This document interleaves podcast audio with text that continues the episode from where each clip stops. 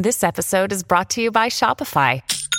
Forget the frustration of picking commerce platforms when you switch your business to Shopify, the global commerce platform that supercharges your selling wherever you sell. With Shopify, you'll harness the same intuitive features, trusted apps, and powerful analytics used by the world's leading brands. Sign up today for your $1 per month trial period at shopify.com slash tech, all lowercase. That's shopify.com slash tech.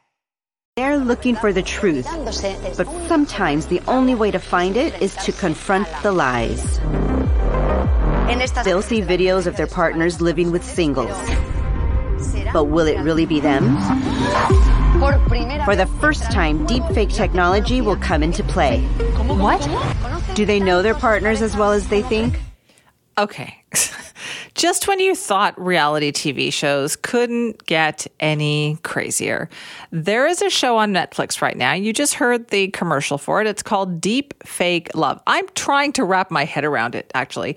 It's a reality dating show, but it incorporates deep fake technology. So essentially, as you heard, you are testing your relationship to see if you believe what you see or do you believe what your partner tells you.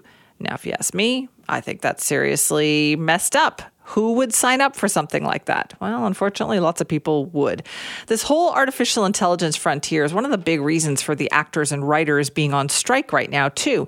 It has the potential to change a lot about the entertainment industry and not necessarily in a good way. So, how much of a problem could this be? Well, we had a chance to ask Jeff Hancock that. Jeff is the Harry and Norman Chandler Professor of Communication at Stanford University, founding director of the Stanford Social Media Lab. All right. We always love to talk about artificial intelligence with Jeff. Now, Jeff, this one seems to take the cake, though. A reality dating show involving AI. This sounds like a disaster waiting to happen. Uh, it does. I mean, it's uh, it's it's fake reality on top of uh, generated uh, media. It's got a whole bunch of stuff that's going to make people crazy. And for those that haven't seen some of these new shows, uh, like Black Mirror, um, time to hold on to your seats. Okay, so what are the dangers here, Jeff, that you see? Well, the the first main thing around things like deep fakes, which for folks that haven't heard that term, is media or content that's been synthesized or generated by AI. In the last year, they have gotten much better and, and really good at this still have a hard time making video look uh, super convincing, but I would imagine within a year or so it'll it'll get pretty pretty convincing. Main danger there, of course, is that uh, we won't be able to necessarily believe everything that we see. Um, we will have to, you know, rely on other sources and and ways of determining whether something is is real or not. So that's the big primary one, and and also this is going to undermine our trust in in things that we see in the media and, and online.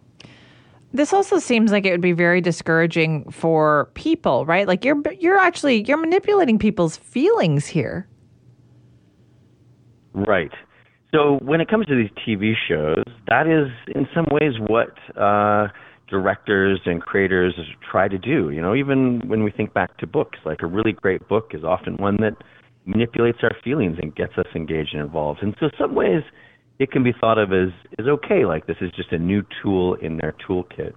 What I worry about is when people don't know that they're engaging with something that's a right. fake. So when I turn on, yeah, when I turn on Netflix, I know like I'm consenting and I know what I'm going to get into here. But if I'm, you know, just on the internet doing my own thing and encounter something, now I'm I'm unaware, and that is when we get into real problems of manipulation and deception. Also, if you're putting this in the category of reality TV, isn't that also a little bit disturbing? Because it's not reality TV. It's not even close. Yeah, although I know even reality TV is not really reality. But this really seems to go way beyond yeah. that. Yeah, it's um, you know, it reminds me when I first watched Survivor back in the day, and that sort of sense of like, whoa, this is a different kind of TV and I, I think I believed, like, oh, this is just the way that this thing happened. And of course, over time, we learn that no, there's still a lot of editing and there's still a lot of directing that's being done. And so I like to believe that we, as consumers of media, adapt. And so, yes, initially with these new forms of reality TV where they're using uh, generated uh, video, we might be fooled. But I think humans are pretty good that over time we'll be like, oh, okay, probably some of that was generated. Think of, for example, watching um, movies that involve CGI. We don't think like, oh my gosh, that plane actually blew up or that building actually fell over. We as as viewers can understand what is make believe and, and, and what is real. Right, but it takes time for these kinds of adjustments, and they're usually bumps along the way, are there not? Yeah, that's exactly it. It takes time.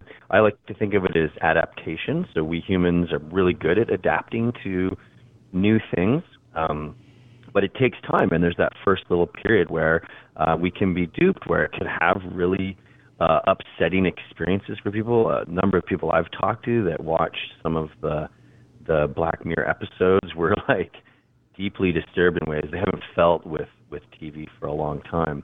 I like to remind people that when um, you know movies first were taking place, one of the first scenes that um, was recorded by communication scholars was a train coming down the tracks on a black and white screen, silent, and it's coming. Looks like it's coming into the movie theater, and the people in the theater all get up and start screaming, and it's because they'd never seen a movie before, and this idea that this train was coming at them felt really real.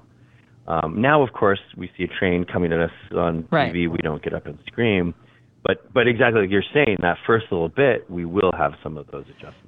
But the thing is, we've learned to you know trust what we see with our eyes. Like that's that. There's a bit of a relationship there where we're like, well, I saw it, but now if we can't trust what we see. I guess do we have to wait until we see something in person before we can put that trust there?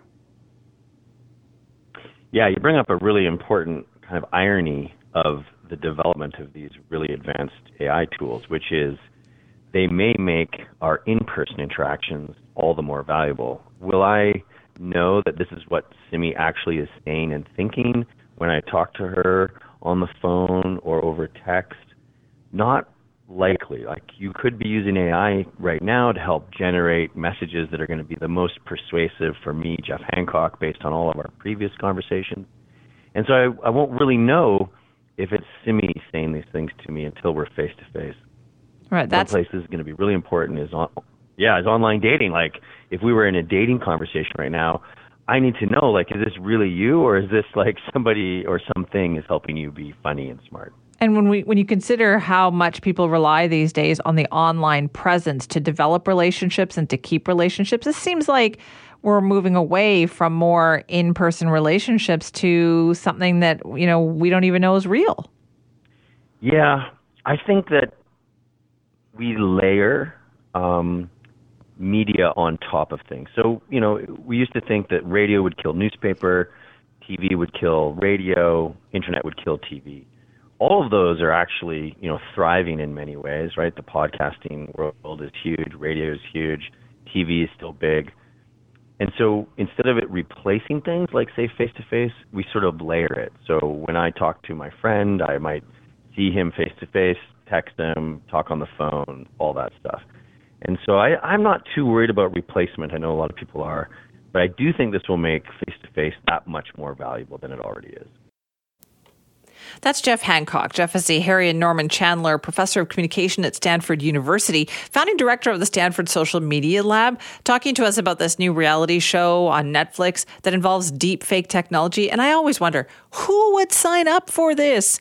Unfortunately, far too many people would. And this use of deep fake technology really makes you wonder like, what can you trust when you see something? Can't trust videos necessarily anymore because of this technology, right? You have to see it with your own eyes. If you want to weigh in, send me at cknw.com.